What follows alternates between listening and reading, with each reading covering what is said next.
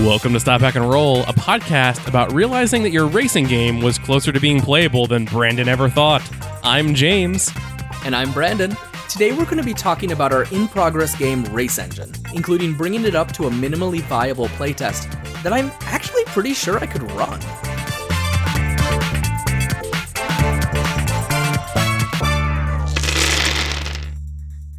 Did you know that we are slowly sneaking up on that $150 Patreon goal? I did know that we were sneaking up towards it. I don't know what it is. That's okay. The $150 goal, when we hit that, is we're going to do a live version of this. Oh no! Why did we put that know. There? We're gonna have to figure out how to stream so this, stupid. and then I think I also said that I would then also stream the editing of this. So if you wanted to see, like a live show, not like in person live, but like a live streamed. I thought you meant like selling tickets. No, and I was gonna be like, we're not ready for that. Our fans are dispersed. We do not have a single locale. No. We're just going to live stream it on Twitch or something. People can tune in and see the sort of the raw goods as we record, and then they can follow through if they want to watch me stream a second time and do the edit. And that way you can kind of see the whole process of Stop, Back, and Roll from beginning to end. Yeah, that'll actually be really fun. I've started to do a little bit of streaming of my own. Because I have to, I realized that I could be doing something and be seeing my face at the same time I'm doing it. And so that was very appealing to me. And so, I've been doing a little bit of streaming, just like a weekly check-in and it's been a lot of fun. Cool. I think I talked about planning to do What is your Twitch account? Dr. Captain Cobalt on there. So it's twitch.tv/Dr. Captain Cobalt. And if you follow me, then you get me closer to affiliate, which helps me get Stop, Back, and Roll closer to affiliate, which will make me feel happy. All right. I don't actually know that affiliate status is going to change anything for me. It's just like a set of things that I have to get. Like it's an experience bar.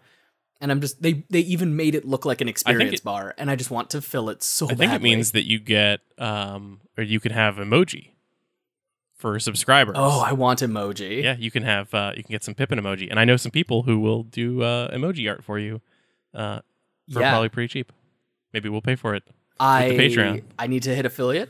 It's very important, so go follow me because that's the biggest hurdle right now. I need 50 followers. I'm at 21. So do that. Stop the recording. No. End of episode. No, Brandon. We have to still keep doing this. Why don't we talk about what this is? Let's stop with all this. Yeah, let's do this. About. So we are in September. I know what month it is. I was looking for what month now? It is. We are in September, which means that November is coming up, which means that Metatopia is coming up. And yeah, so the fact that we're in the end of September means we have 2 more weeks of screwing around, and then we need to really write this race game if it's going to end up there. And I keep saying we're going to bring the race engine game, and I feel more confident now than I did even 2 hours ago before I prepped for this episode, that this is a game that we are going to be able to bring at least a version of, like, there. So this is a fully fleshed out game. This is a game where you play the Italian Job, Fast and the Furious, Speed Racer, Wacky Racers, any kind of game like that, any kind of story like that. And those stories all involve both social scenes and racing scenes. And we had imagined that our game would sort of mimic that as well. And I think that what we will definitely be able to bring to Metatopia is the racing mechanic, or at least an early version of the racing mechanic. I don't know how fleshed out the other parts will be. I don't know how fleshed out they'll ever be, because the racing was really the key. The game's about racing, and it's about like the relationships you have based on that and surrounding that. Yeah. But it's ultimately a game about racing. Okay, so why don't I... So look, let's just talk about what we need to do. Yeah. So in order to get to that sort of minimum viable playtest, MVP, that we had talked about in the past, we need to have a couple things, and I want to talk about what those things are. Yeah. And then I can do a quick rundown because I recently re-listened to our last episode where we talked about this. Cool. And then we can sort of work through what we need and maybe even make some stuff. I'm hoping we can actually walk through making a car or something like that. Sounds great. So in order to bring this to Metatopia, to have something that we can playtest. Yeah. We need some playbooks. Yes, assuming this is a game with playbooks. I think that it is. I think it is too. As of the way we left it. It was. And in fact, it is a game that has a lot of playbooks because you have a player character playbook. Mm-hmm. Like, what is your character? Are you... Which of the Fast Five are you? Which of the gang in Speed Racer are you? And you have a bunch of moves that are associated with that. You have some statistics that are associated with that. And you have a dice, like a die that is associated with that. Whenever you make a roll, you roll that die. You also need a car playbook. We need a bunch of car playbooks. The car playbooks are specific because as we left them in the last episode, they the basic moves are all the same, but the resolutions depend on the car. Yes. And so if you roll too high on your go fast move in a sports car, that might be a good thing because like you get an extra good thing because you're in a sports car, it's designed to go fast. Yeah. If you roll too high on your go fast move in your rickshaw, maybe your car is going to fall apart. Are we including rickshaws? Probably not. Okay. Possibly. That's a lot of vehicles. There is a small part of me that's like, the most fun part of making this game is going to be making a bunch of stupid vehicles.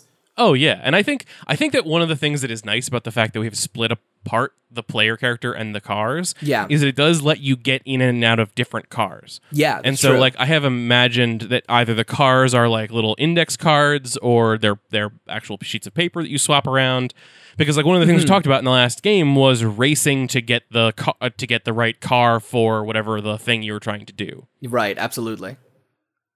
So we need those two things. We need playbooks and we need playbooks for the characters and the cars. Yeah. And we need to have. We had talked about there being like a street mechanic using playing cards. Yes. And I think we need to flesh that out a little bit. Okay. We could probably go without it, but I think that's an interesting part of the game.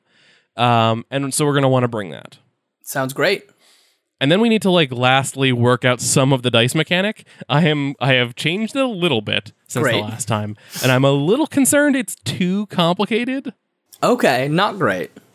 It's possible that it won't be, and that in the moment that it sort of like from this like 30,000 foot view, it seems complicated, but in actually playing it, it won't be that complicated. So that's that.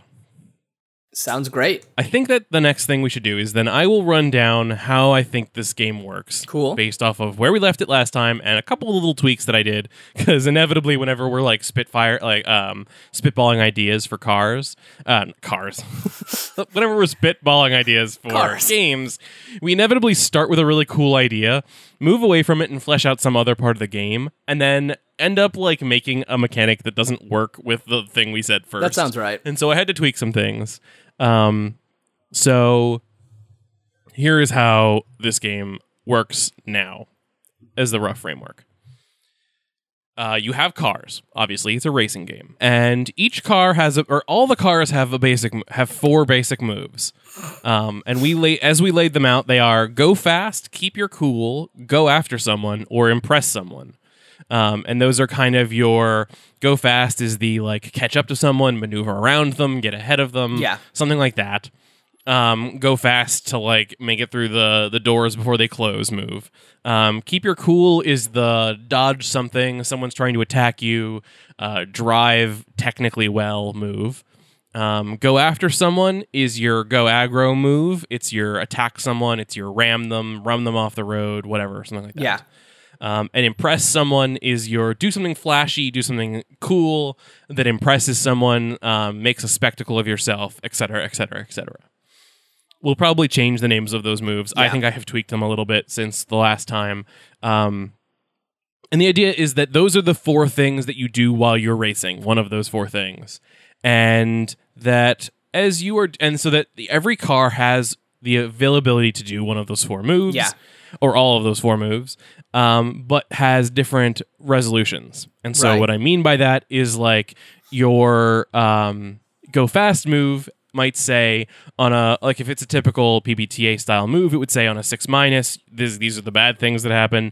On a 6 to 10, or how do you play PBTA? On a 7 to 9, these are the middling things that happen. And on a 10+, these are the great things. Yeah. But those options might be different depending on the car. Yes. And actually the number ranges might be different on the depending on the car too. Yeah. There's a couple of things that are going to be a little tough to work out. Mm-hmm. For example, cars have gears. This next bullet point. You're gonna kill me, James. I'm gonna kill you. So in the last game, in the last episode, we said that every car would have a die associated with it. So the sports car might have a D12, and a dump truck might have a D4. Yeah, and that was sort of represented how fast they go. I think that's good. When we first talked about this game, we agreed that the thing we wanted more than anything else was that sort of mechanical action of shifting your car, like shifting gears. Yeah. And so here is my sort of middle ground. Every car is going to have a low, medium, and high gear. Okay. And you'll choose between which of those gears you go. Yeah. And kind of in the like Formula D style, like the board game Formula D has the same mechanic where you shift up and down, and each gear is represented by a different die. You have the same thing, but for each of these cars, the way I envision this, it's sort of set to be different. It's a different die. It doesn't necessarily mean that you're increasing, but it's just changing. And you would have to then go, if you're in high gear and you want to be down at low gear, you have to spend a round in middle gear. Okay. Kind of something like that. And then the examples I gave are like a sports car, for example, might have a D8 in low gear, a D10 in middle gear, and a D12 in high gear. Versus a garbage truck, which is slower but is heavier and has momentum, might have a D4 for its low and middle gears, but then get up to a D8 or a D10 in its high gear to represent that once it's going fast and can't stop. Okay. And that each car would have a specific die set to those gears. And so as you shifted between them, I didn't actually write a shifting mechanic yet, so I'll have to work on that. But that's the rough idea. And that gets you the sort of like each car has a slightly different die, but that you still have that shifting mechanic where you're picking up dice and slamming other dice down on the table to represent that you're shifting. Yeah, which I think that is a cool, fun thing to have. Yeah. I should also mention, I don't know if I mentioned this, that for every one of the moves that you do, the basic moves, and maybe the regular moves, you're rolling with one die from your car and one die from your person. Right, yeah. So that's how you do things. So I went over cars have specific resolutions, and that rolling too low, so rolling too low in most PBTA games is the thing that where like bad stuff starts happening, or the GM starts to get to like make hard moves. Yeah. And we had laid out an idea where rolling too high did the same thing. Yes. And that lets us sort of have like here is the range, and when you roll too high or too low, you're trying to get in this middle band to get the perfect amount of thing. Right. It also and that's where like you go ahead. And that's where having like shifting gears lets you sort of like play with that, and that having different cars lets you say like, well, the dump truck has a smaller die, or the garbage truck has a lower die because for low and medium its dice is D4. So we want to have rolling low be the thing that's like actually really good, and rolling too high for dump truck style moves is the bad thing where you're a little out of control. Something like that. Okay. I'm having a bit of a hard time getting my head fully around how that's going to work. Okay. And part of it might just be that it is a thing that is inherently unbalanced, but it might be difficult to have one kind of vehicle attempting to roll low and another kind of vehicle attempting to roll high. That exists in some games. There's a werewolf game that is based on Urban Shadows in kind of broad, nebulous ways, and it came from the Urban Shadows Kickstarter. It's called Los Casados. It's by Mark Diaz Truman, and it has stats that you roll plus or roll minus, like, you know, being more werewolfy, being more human-y. And so that can work if you have the rolls, if you have like a good reason to sometimes want to be rolling high and sometimes want to be rolling low. Okay. It might just get a little funky in terms of if you have like one character that always wants to roll low. It might make sense then to not have it be like you're trying to roll lower than the target, but that the target you're rolling towards is shifting. That could be. So on like with that garbage truck where you're rolling maybe a D8 with your character and a D4 for your garbage truck, your goal is like somewhere between 3 and 5 or 3 and 10, and that or like something on the lower end of things. That's like the sticking point of where I think this might get complicated. Yeah, this is going to get complicated. So let's move past that and then come back to it later. Sounds good. One mechanic that we had sort of like thrown out sort of toward the end of the episode last time is the idea of NOS, or sort of hitting like sparks while you're drifting. Yeah. Which is that you would be able to spend some kind of a mechanic and be able to exchange your car die for a D20 if you wanted to roll real high. And then I guess I would have to ignore the roll high penalty as well. Or it would just be for like on your sports car where you're trying to like go fast and floor it, where going like way too high might be what you're trying to do. Okay. So then I'm just going to try to move past this because we're kind of like we're running long. So then the way the characters work is you have 4 stats, similar to the 4 basic moves. And right now we've been calling them cool, fast, aggro, and flashy, or flash. Mm-hmm. And that you probably then you have a die associated with each of them. Yeah. For your character. And that's just something I think that is right now static. Like when you pick the playbook or whatever the playset is, whenever you make your character, it's either telling you or you're setting those dice. Yeah. And that's just when each of the basic moves would be associated with a different one of those attributes. So really whenever you're rolling like punch it, you're gonna roll fast plus your car die in whatever gear you're in. So that is, in terms of making a minimal viable product, mm-hmm. that might be something that starts out as that is your entire character sheet for this product. Yeah, I think it might be. Hey, here are these 4 dice. Choose which one goes where. Write it on an index card. You're good. Yeah. Yeah, we had laid out some character goals, with either being sort of a keys type system that we had talked about in a previous episode, or more being like more like 7th Sea reflections. Right? Oh, maybe like reflections, or maybe like 7th Sea, where you have some kind of a story goal, and if you are hitting those story beats, then you are gaining momentum.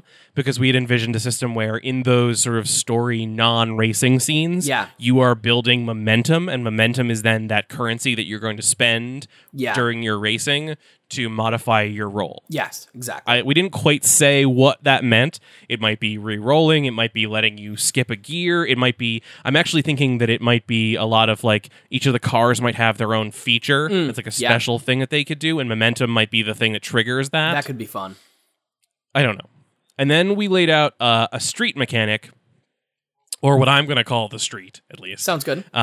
Which is that you have a deck of cards, and each of the suits matches up with a characteristic. Like, fast is spades, because you have fast and spades. Cool is hearts. Aggro is clubs. And flashy is diamonds. Sounds good to me.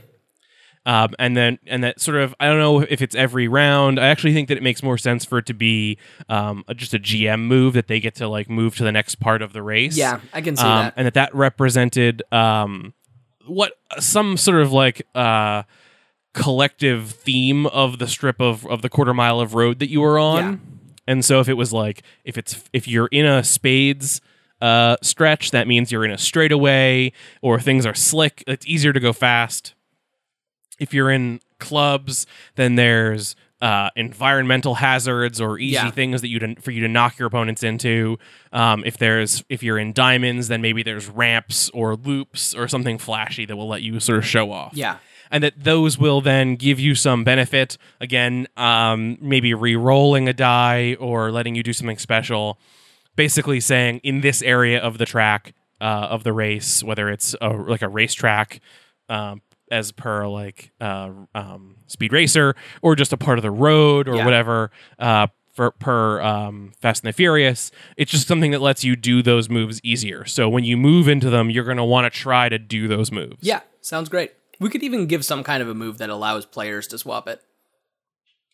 Yeah, we had talked about that to change what the race was, and I'm not sure we liked that idea, but I think it's something that's on the table. I'm just thinking, like, if we have a playbook that is specifically about being the smart guy, yeah, like, that could make a lot of sense in flavor wise. But that's way ahead of minimal viable product. Yeah. Yeah, yeah.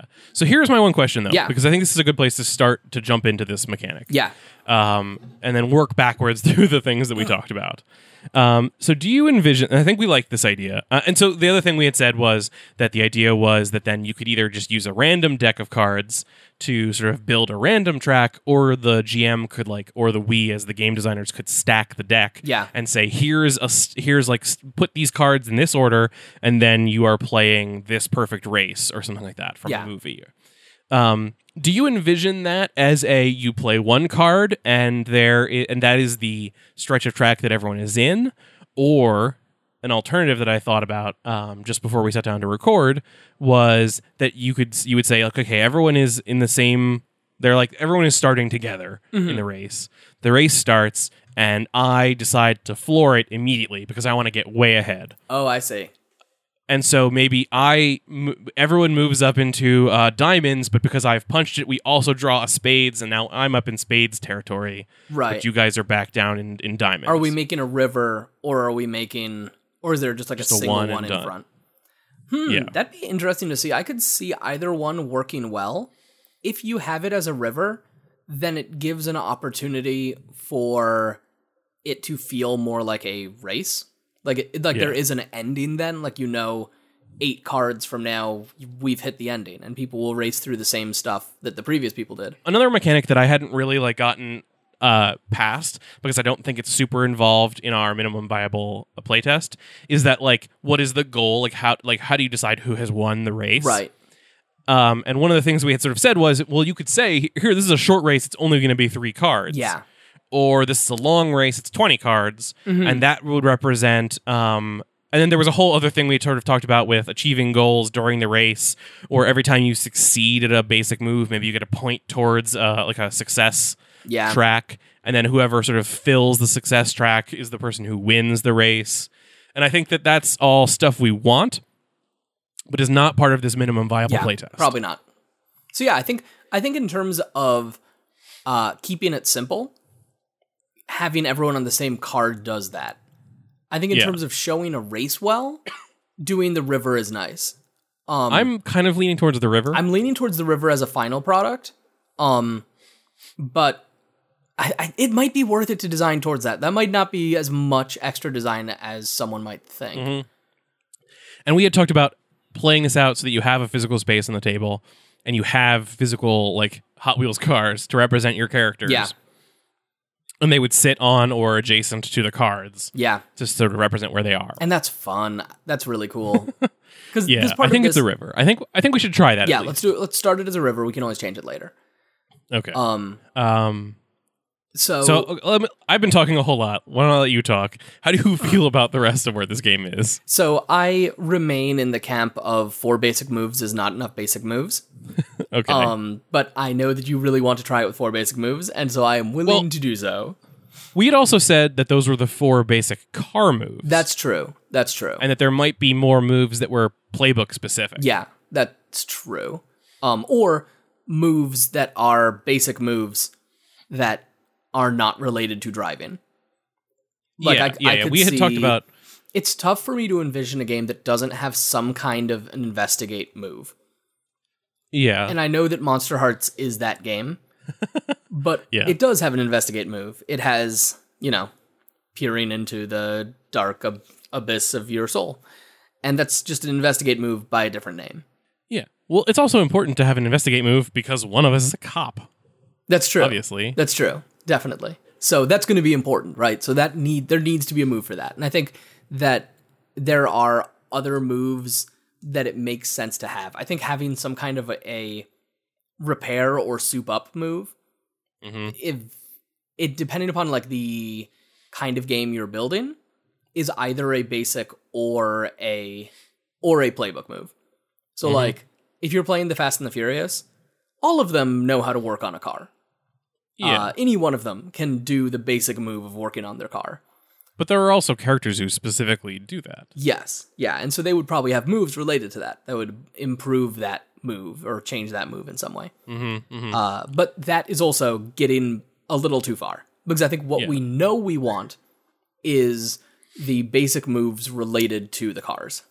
Yeah. And I think that there is also a car-based move that a playbook would have that is involving you being in a car, but isn't car-specific because, and this is, again, like not part of what we want for the minimum viable product, but for the future, I think that it makes sense to be able to let multiple people be in the same car.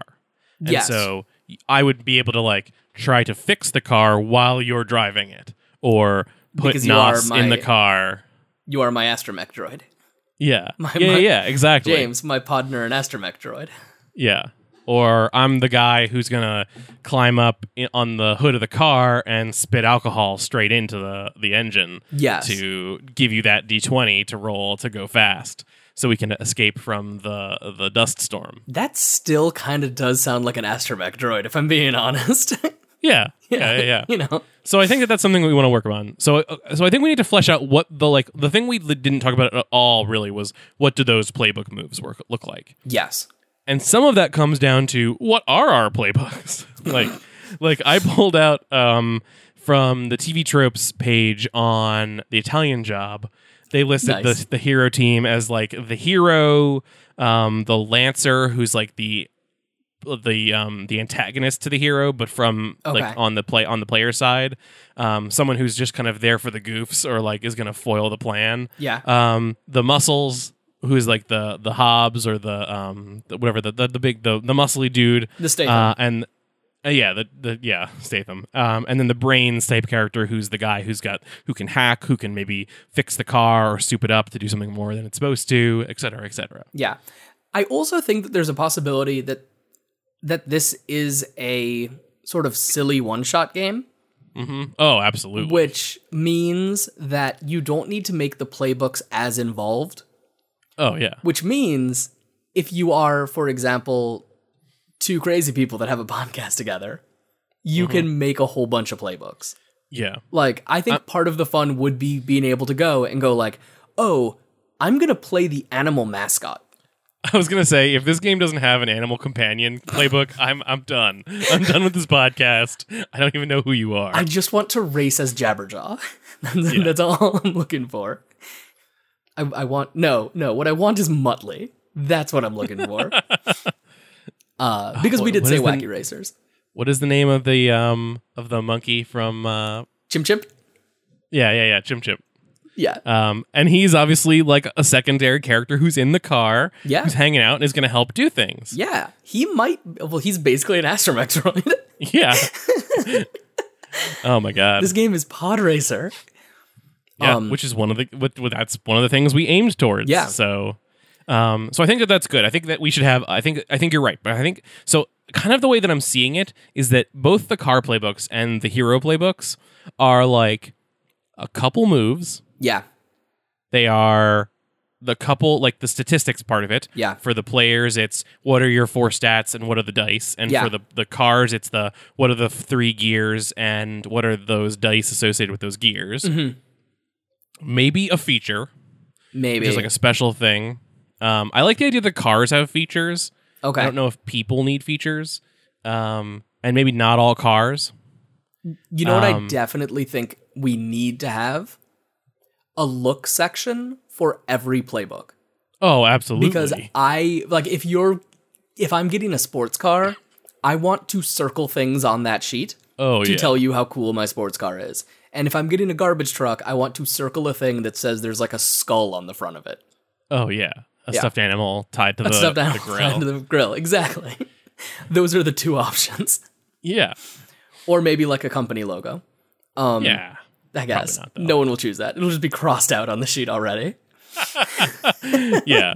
But yeah, I think so. What does it look like? What there should definitely you know what? Okay, so let's just write this down. Now. For the cars, the look sections are like it's what is its appearance? What does it sound like? Nice. How does it feel on the inside? Or like that's just called, like let's just call that upholstery. And then there's probably another one. I just know I want to make sure we some kind of a detail. Detailing. Something about what it sounds like, though. Yeah, that's important. What it sounds like is important. And yeah. Oh, and the way it's written out is just yeah, crunk, crunk, crunk. Oh, absolutely. Just all onomatopoeia for that section. We're moving further and further away from this being a Fast and the Furious game. No. I think it still comes back. I think that's important. I don't know if you've heard people talk about real-world cars, but sometimes they make weird, goofy noises. Yeah. So here's what I would say. Playbooks for our minimal is dice sizes for the players, which is just we give them a D6, two D6s, a D8, and a D10. Mm-hmm. Or whatever it is that we want to do. Yeah. And then that's done. The playbooks are done for our minimal. Yeah. For the cars, it's honestly a similar thing that we're saying, this is a sports car. It's 8, 10, 12. And then we leave it at that. Like, they don't need to have moves yet. The thing that we need to have is basic moves. Well, but if the basic move resolution parts are specific to the cars, then we do need them per car. So here's my thinking. Okay. I think that the way we want to do it, I think what will probably make the most sense is having a structure or skeleton of the basic moves that we repeat for the cars. Okay. Because I think having to write 10 different go aggro moves is going to make some weirdness. Okay. But so if we have go aggro worded the same way on everything, then it gives us a really good starting point. And then that also means we can do a generic car, essentially. Yeah, okay. So I think that's good. I think that we're there. So let's say, for example, I'm trying to think about how we are going to limit these dice rolls. So for like, Go Aggro, for example, everyone will be rolling with their aggro roll. Yeah. Which will be a D6, a D8, a D10, or a D12. Yeah. I think that those are probably where we want to go. Because that sort of saves out the D4 for like the especially bad. Yes. And a D20 for a superpower. Yeah. Or a NOS or whatever. And then you are then going to... So anyone rolling aggro is always going to roll with... or anyone who is... going to go after someone in their car, is going to roll, whatever we want to call it, go aggro, go after someone, is going to roll with that aggro move. So let's just say that it's a D6. Okay. For let's say our standard hero has like a D8 a D6 in go aggro. They can keep control of themselves. They don't go too hot. And then on their car, their sports car, we'll just stick with the... 8, 10, 12 model that I laid down. So when say they're in middle gear, they're going to roll a D8 or a D6 and a D10. Oh, which I have rolled here already. Which means that they are going to be hitting most of the time somewhere between 7 and 12. That's the sort of the spread. Yeah. Anywhere from 2 to 16. So I think each car has the four basic moves on it. Yeah. And working out the ranges is going to be part of what is kind of funky about it. Yeah. And will include some swinginess that's going to be inherent to the game. There are going to be cars that are better than other cars by accident. Oops. Yeah. Well, and also I think that like objectively, cars like the dump truck are going to be better at things like go aggro. Oh yeah. It's much easier to run someone off a road. Yeah. With a huge dump truck. Yeah. So do you think that the way that we do that then is that we basically have, so to start this off for this minimum viable product, we have the same go aggro move on every car, but we change what those success ranges are? I think we're changing the success ranges and we're changing the results. Oh yeah. Okay. So then that I think the format should be the same. Yeah. Because otherwise we're going to be murdering ourselves doing the same thing over and over again. So yeah, it'll be pretty easy to sort of like write out what that basic move looks like, and we'll have to decide of the different types of sort of moves that PBTA typically has, whether it's a you succeed between this range, but something happens narratively, or the GM tells you what happens during these ranges, or if it's a choose one or two or whatever type thing. And we'll write those out, and then the actual ranges and maybe the different, like, what the happens in the different ranges or what the different options are. Those will be different by the car. Yes. And I think they don't necessarily always need to be different, because if we write if we write a move that is go aggro for a big dump truck, and then we also add like the what's the big car that Hob drives in Fast Five? It's the like, big armored APC type car. I'll never. It's some weird like it's called like a Gurkha or something like that. Or I wrote it down. It's a Gurkha F5 or something like that. I did so much prep for this episode. It's just some big armored thing. You can probably give that same go aggro move from the garbage truck to that car. Absolutely. Because that's like the big car move. And so I think that where this is less important for this sort of MVP and more important for as this move goes on, or as the game development goes on, is that once we build like up a stock of these basic moves or car moves, then you'll have like, okay, here's a big car move, here's the fast car move, go fast, here's the slow car, go fast. Yeah. And then whenever you're building a new vehicle, you can kind of just grab from that list. Definitely. So I think the thing to do is make the basic moves. Yeah. Like, because I think that we now know, and so like, as we're making the basic moves, we'll be building some currencies, because there's going to be some things that we realize we're going to have to have, which are going to have to go somewhere. Yeah. So I think the easiest one to build is go aggro. Do you want to do go aggro, or do you want to do go fast? The outmaneuver. I'm good doing either one. I think go fast is going to create more currencies, which is not a bad thing. It's just going to be a thing that creates more currencies. So let's do your choice. Well, so I think what we want is a good playtest for this. And correct me if I'm wrong, but a good playtest for this feels like 4 players. Okay, yeah. So we probably want to have 4 cars. Yeah. And so that way everyone has a different car. Maybe we have 5 cars if we get ambitious later on. And then we'll have at least 4 playbooks, players, so that you can play different types of heroes.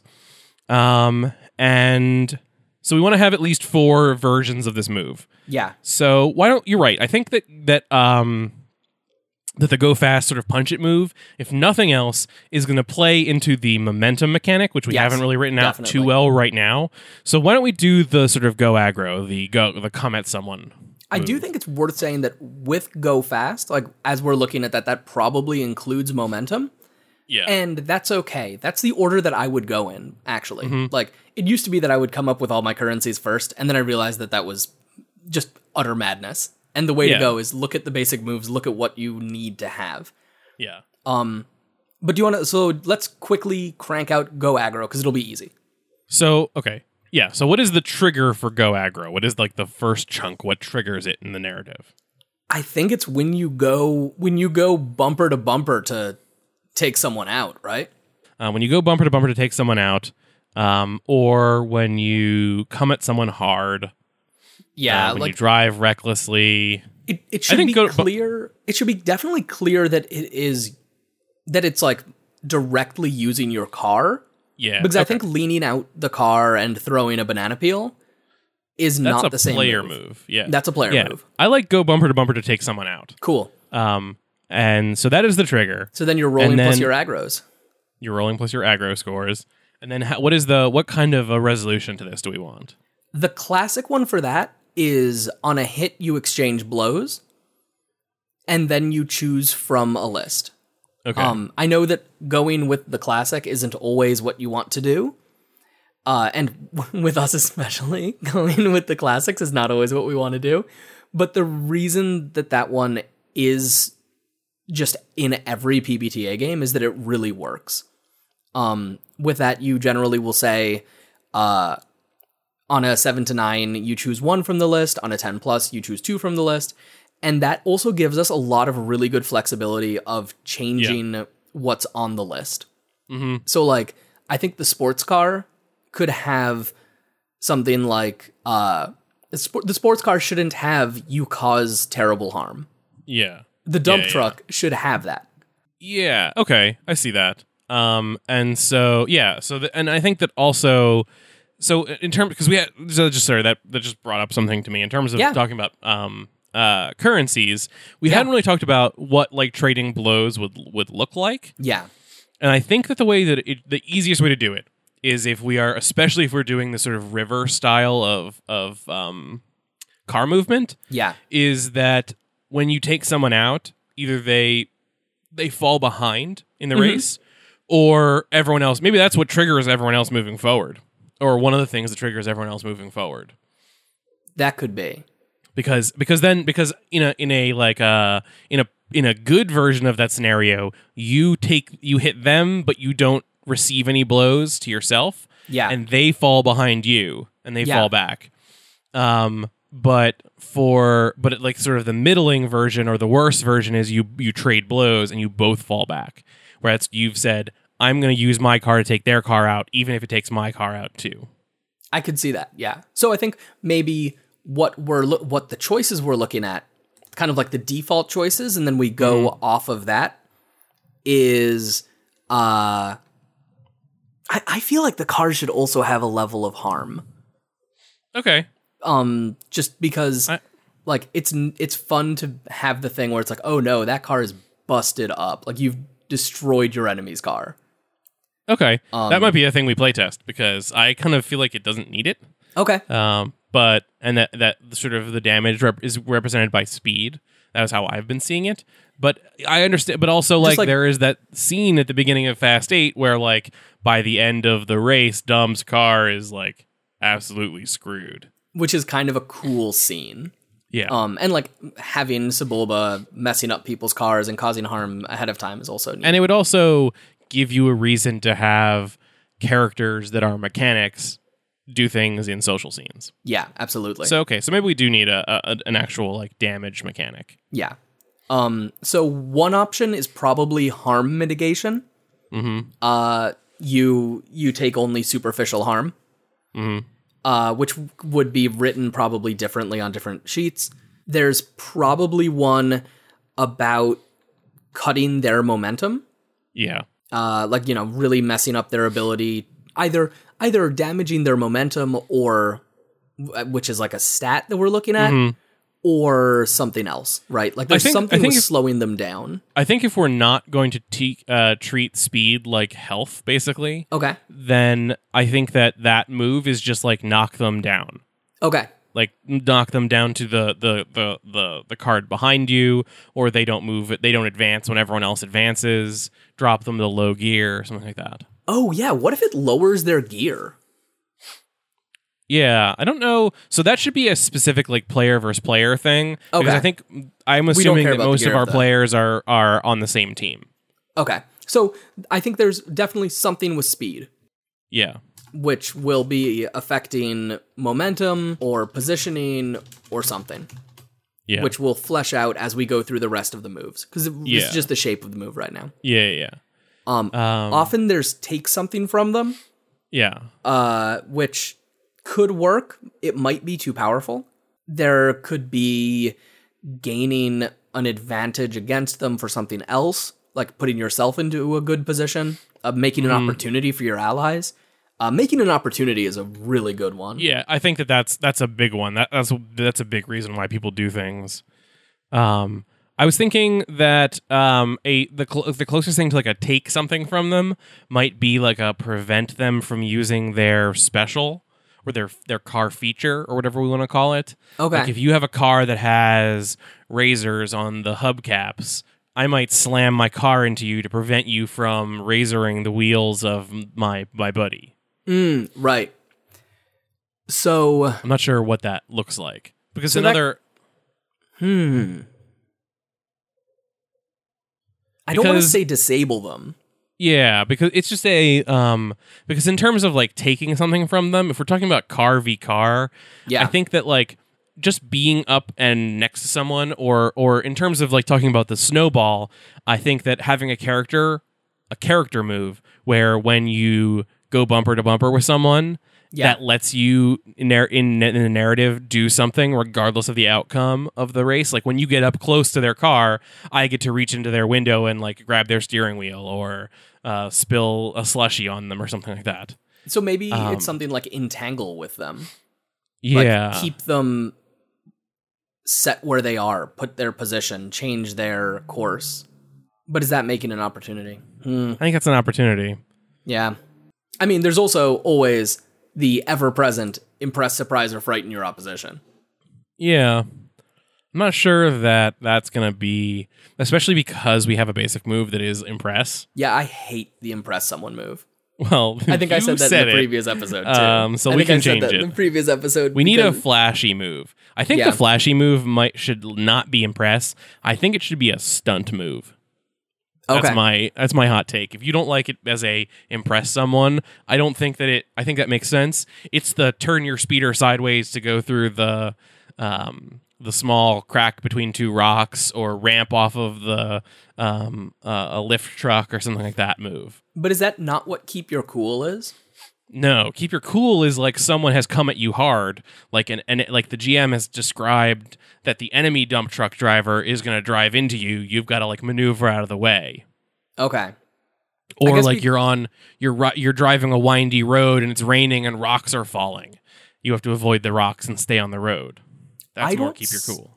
I don't see a super huge difference between that and driving, like, turning your car sideways to go along the inside of a fountain. I think that like both of them are dealing with an obstacle. I guess for me, one is just a reactive move to something the GM has said. It's more of a defense move versus the other is like trying to get an advantage, trying to achieve something specific. Like taking a shortcut or trying to get ahead of somebody or whatever. Which unfortunately then how does that differ from go fast? Yeah. I think we're currently straddling this line that we're halfway in PBTA moves. Yeah. And halfway in fate accelerated methods. Well, of course we are. which is just isn't going to work, right? Like we don't want to have four moves and three of them do the same thing. No, we definitely don't. We want four. Yeah, we want four specific moves because I think that for the purposes of the dice rolling mechanic, at least this is a PBTA move. They're kind of weird PBTA moves, but I think that is where we want to move towards. That's my. I just want to make sure. Well. I just want to make sure that we are doing car things with these four moves. So it's where like impress or surprise is more of like a person thing, I guess. But like if you're slamming your car into somebody's car and frightening the driver. Like, yeah, I can see like that. That's where I kind of see that. Like if you're going up against Racer X, and that's go aggro. Out. What do you mean? Versus impress someone, like that is the go aggro and select the impress, surprise, or frighten someone like action. Yeah, I think it makes more sense for it to be like that because anytime you're going to like press up against another car, like that's going to be a violent thing. That's not something cars definitely. Are supposed to do. Yeah. And so achieving those things like that, it still feels right to me that it's a stunt move. So what if instead of impress, surprise, or frighten the opposition, it's like rattle the driver, and maybe being rattled is a condition that does something. Okay. Like we'll stick a capital R. Yeah. And we'll see where that leads. It might be that is just narrative. It might be that is broader. Like and maybe if you're in a motorcycle, rattle the driver turns into don't get rattled. Yeah. Because I think some of it is going to depend, or like some of it might have like features that are like when you go aggro against a smaller vehicle, take one extra option. Yeah. Or something like that. Or that might be a little bit... Or that might also just be something we can put into the move itself. But that gives us our go aggro move. Yeah. Keep your cool tends to be really simplistic. Mm-hmm. Do you do it or do you not? And I've tried to battle against that simplicity. Well, if nothing else, we need to have works. The simplicity works. Yeah. Well, if nothing else, we need to have, because this is sort of the thing that all of our moves do. Yeah. Is we have the what happens if you roll too low? You don't keep your cool. What's the bad thing that happens? What does the move? The GM gets to make a move or whatever. We have the if you roll in the sweet spot, then you get to keep your cool, and that's what happens. But what is the thing that happens when you roll too high? Like, you keep too much cool? I don't. Yeah. I'm there. I think that there is some difficulty with having it that rolling too high is sometimes bad. Okay, well, maybe we don't need to do that, which is for every move. Maybe we just do that for, I don't know, just for the go fast. Yeah, I'm really not sure, because it is tough, like, keeping too cool, you're absolutely right. What does that even mean? I guess maybe that means you react too hard and you lose momentum from it? Yeah, probably. I could see that being a thing. But... So maybe that's what keep it your cool looks like. It looks like a 6-, you don't. 7-9, it costs you. 10+, it works. 14+, whatever the heck it is, it works, but you fall behind. Yeah. Or like you overcorrect. Yeah, I think it's you're too cautious. I think that's what it is. Keep your cool is, like, if you fail to keep your cool, then you're not thinking fast enough, you're not being cautious enough, and you fall into the being attacked or whatever. If you hit the sweet spot, you're being just the right amount, you're keeping your cool, it's like you've done this every day of your life, and if you overshoot it, that's when you're too cautious, you don't take any damage, you don't get hit by the trap or whatever it is, but you've, like, hard stopped your bike or, like, skidded your car sideways. Yeah. On the 14+, I feel like everyone in your square, maybe everyone advances. Yeah. That might be an advance the race trigger.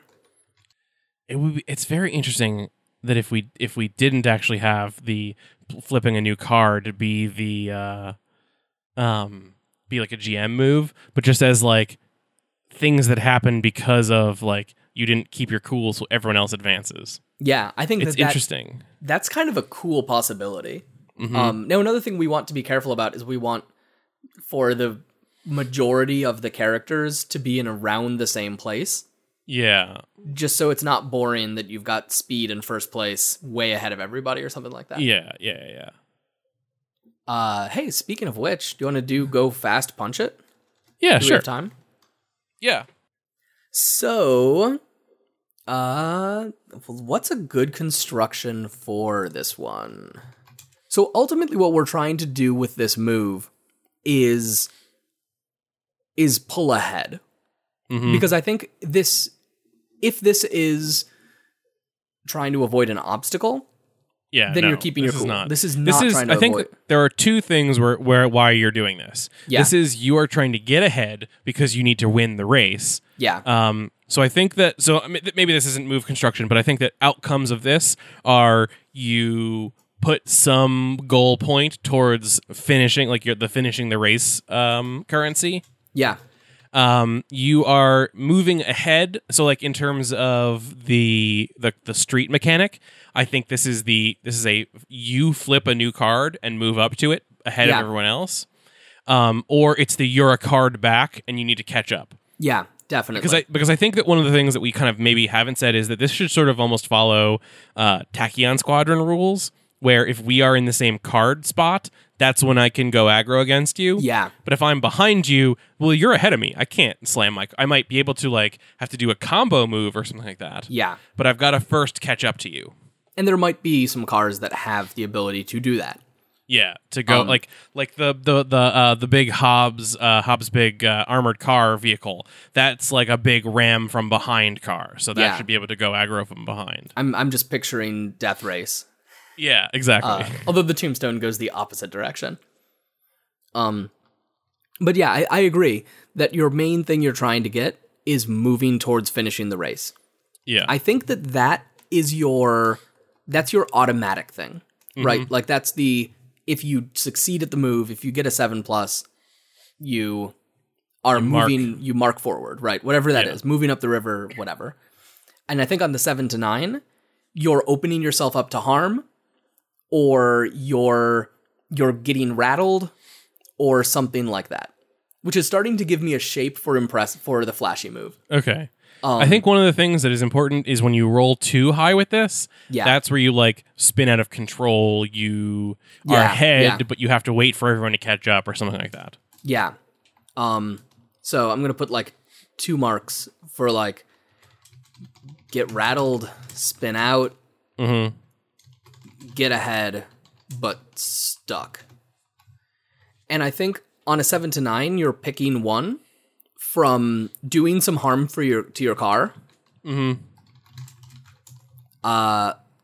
Maybe losing some of your momentum. Yeah. Like that you've kind of like... Well, it's the go fast move. Yeah, but kind of like spending your momentum, maybe. Yeah. Oh, you know what we can do? Within the move, when you... punch it, roll on a 7 to 9, choose one or spend one momentum. Okay. So it's you take a negative thing, like taking harm or opening yourself up to an opportunity. Mm-hmm. Or maybe depending upon the setting. Oh, I guess opening yourself up to an opportunity could include like the police arriving. Yeah. But it might just be that. Taking harm, open yourself to an opportunity. Yeah, just a couple things. I think on the roll too high, that's where you choose one and spend one momentum. Oh, yeah, that could totally work. Because that's where you've spun out, you've lost a momentum. I like it. And now I know what impress someone is. Okay. It's inspire someone. Okay. It's to be used on your own teammates. Okay. And so it's less about doing... How is that like, a car thing, though? Because you're doing something, and they're, like, looking at your car and nodding, and, like, yeah. It's the looking between cars thing. It's the looking between cars thing. Yeah. Or, like, it might not even be inspire someone. It might be making an opportunity for an ally. Okay. Although I don't know, because then Go Aggro also does that. But so the reason I'm thinking inspire someone is we know that getting rattled is a thing. We know that getting harm is a thing. Harm probably we don't want to lose. We probably don't want to be able to take off harm in the middle of a race. No, for the most part. And it honestly, it probably shouldn't even affect the car during the race. It's just one of those things that like builds up, and at the end of the race, you're like, well, crap. Yeah. That might, this car has a lot really of damage. I think unless you are very, very harmed, it's not affecting your car. It becomes a story thing that has to be dealt with. It's a reason to try to get another car. Yeah, exactly. Which is what we want.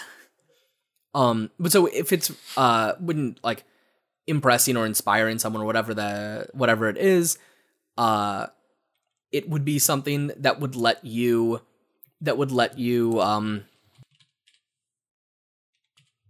clear rattled from them, right? Yeah, some kind of, maybe not impress someone, but some kind of a like a drive in formation or something like that. Like a team, some kind of a team move. We just did a whole episode on team moves. Being honest, I'm kind of looking at comfort or support. Okay. That you're doing something to help them in the moment. On a 7 to 9, they can gain momentum or clear rattled. What if we...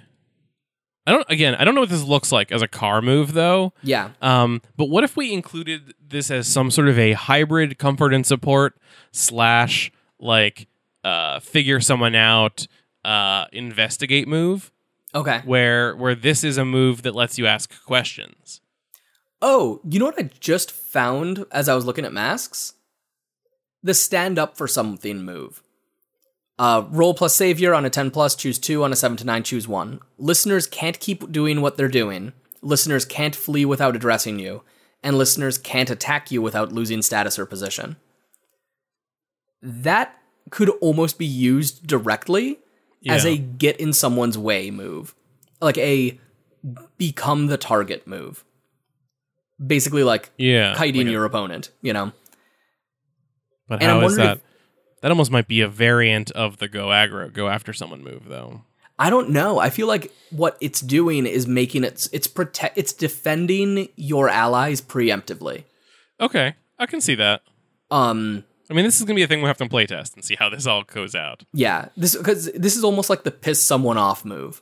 Yeah, like you're cutting in close. You're kind of like you're getting in front of them. You're doing a cool stunt, and then they're like, no, I'm taking this guy down. Okay. I do like that. I think I can see that, because that is definitely a thing that is a psychological thing that you are doing to one of your opponents during a race with your car. Yeah. So it doesn't clear rattled from people, which is no. It'd be great to be able to clear rattled. Oh, you know what? On a 10+, you clear rattled. Okay. Yeah. So when you drive to piss someone off, roll plus flashy. On a hit, they can't.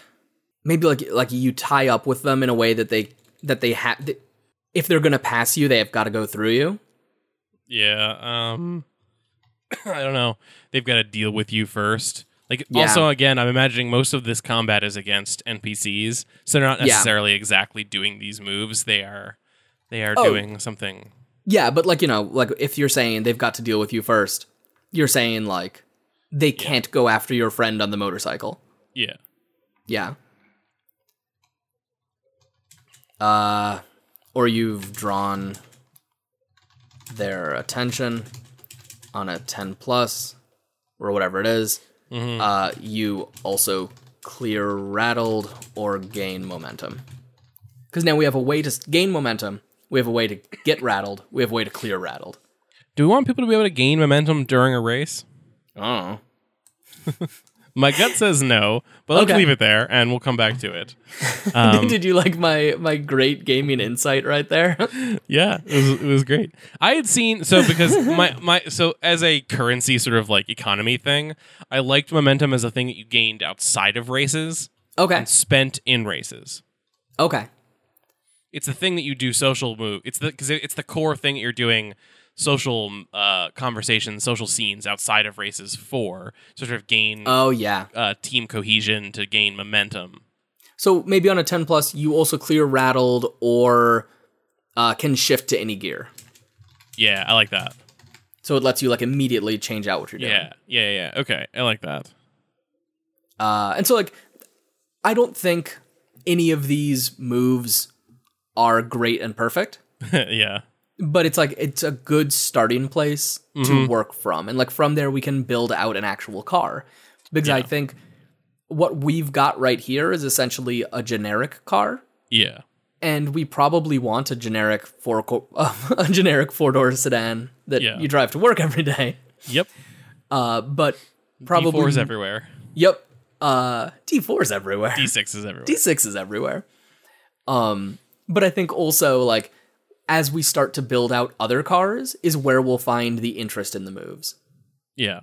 Okay. So I think that's good. I think we have probably run out of time, unfortunately. I think we probably have. But we'll do some work on this. I'll probably end up talking about it in the Discord. And so that leads us into, if you want to hear... I'm going to be real. I could run this game now. Yeah. This is all I would need to run this game. That's why whenever you were like, I don't know what we're going to bring to Metatopia, and I was like, we're going to bring the race engine. It's way more done than you think it is. It took us less than an hour to like get from what we had at the end of the last episode to a thing that you just said you could run. I mean, I could run it. I would not like to run it. Yeah. I don't want to run this game. But this is a game that has 4 moves and some stats, and you would gain some things that aren't defined, and you would spend more moves. Yeah. No, it's got 4. It's good. Gross. So before Brandon gets too grossed out at me, just vomiting. Well, I'll probably be talking about this on the Discord or on the Twitter. The Twitters. And by the Twitter, I, of course, mean that you can find both of us together at Stop, Back, and Roll, or I am individually at And the Meltdowns. And I'm at Dr. Captain Cobalt. You can find all of our episodes, links to some of the games we've been working on, and a pretty new design with no new content yet. Oops, we're working on it at www.stopbackandroll.com. You can email us if you want to hit us up in a more permanent way at either James or Brandon at stopbackandroll.com. As we start to jump into some of this video stuff, preparing for hitting our next Patreon goal, we're going to try to be on Twitch a little bit more, try some things out. I know I, every Wednesday, have a show where I do a check-in on what I've been working on, which is at twitch.tv/Dr. Captain Cobalt. You can also find Stop, Hack, and Roll at twitch.tv/Stop, Hack, and Roll. Yeah, I think I'm / And the Meltdowns. I think you are too. I don't stream a whole lot. Sometimes I do some audio streaming. In the future, I might try to like do some of what Brandon's doing, where I just sort of like do some game design, do some life organizing. And so come join us for that, maybe, if that's what you're into. I'm like super hungry to hit affiliate status. So also follow me. And also rate and review this podcast. Find us on iTunes. Find us on Pocket Casts, wherever you can find us and review us. Do that. It helps us feel good on the inside, and it helps other people find this show. We make this podcast with the support of our amazing Patreon backers. We would like to welcome new backers like Blake Ryan, Athulas, and Zero, as well as old favorites like Mitch Moore, Panic Productions, Richard Creutz Landry, Jeff Stormer, Corwin J. Leary, Chris Newton, and Declan Chadbourne. Hey, when does this episode go live? This will go live on the 2nd. Okay, so people should be looking out for Jeff Stormer's awesome new Kickstarter for Mission Accomplished, but it won't yet be available to do until 2 weeks after that. Yeah, that'll be fun.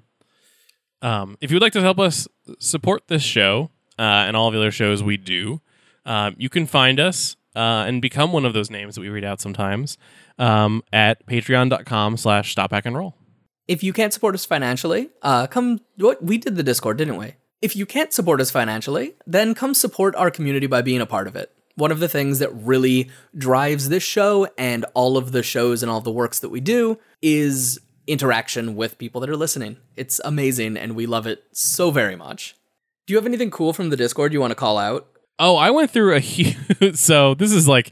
I went through a huge... this is not Stop, Back, and Roll related, but I had a really interesting conversation with some people in the Protean City channel about sort of like getting into the philosophy of superheroes and maybe some of the questionable decisions that I've made as my character Puck in Protean City. But so that was a fun, interesting conversation. Oh, and you can find it, which I don't think I've said yet. I think we've now talked about the Discord twice and said, come join it without saying where it is. So I'm going to say where you can find it twice also. At tinyurl.com/shrdiscord or discord.stopbackandroll.com. Yeah. If you are listening to this podcast in your car, maybe driving to work, maybe coming home from work, and you're stopped at that stoplight, and you see the light slowly tick from red back to green, put your foot on the pedal, and don't forget to stop, hack, and roll.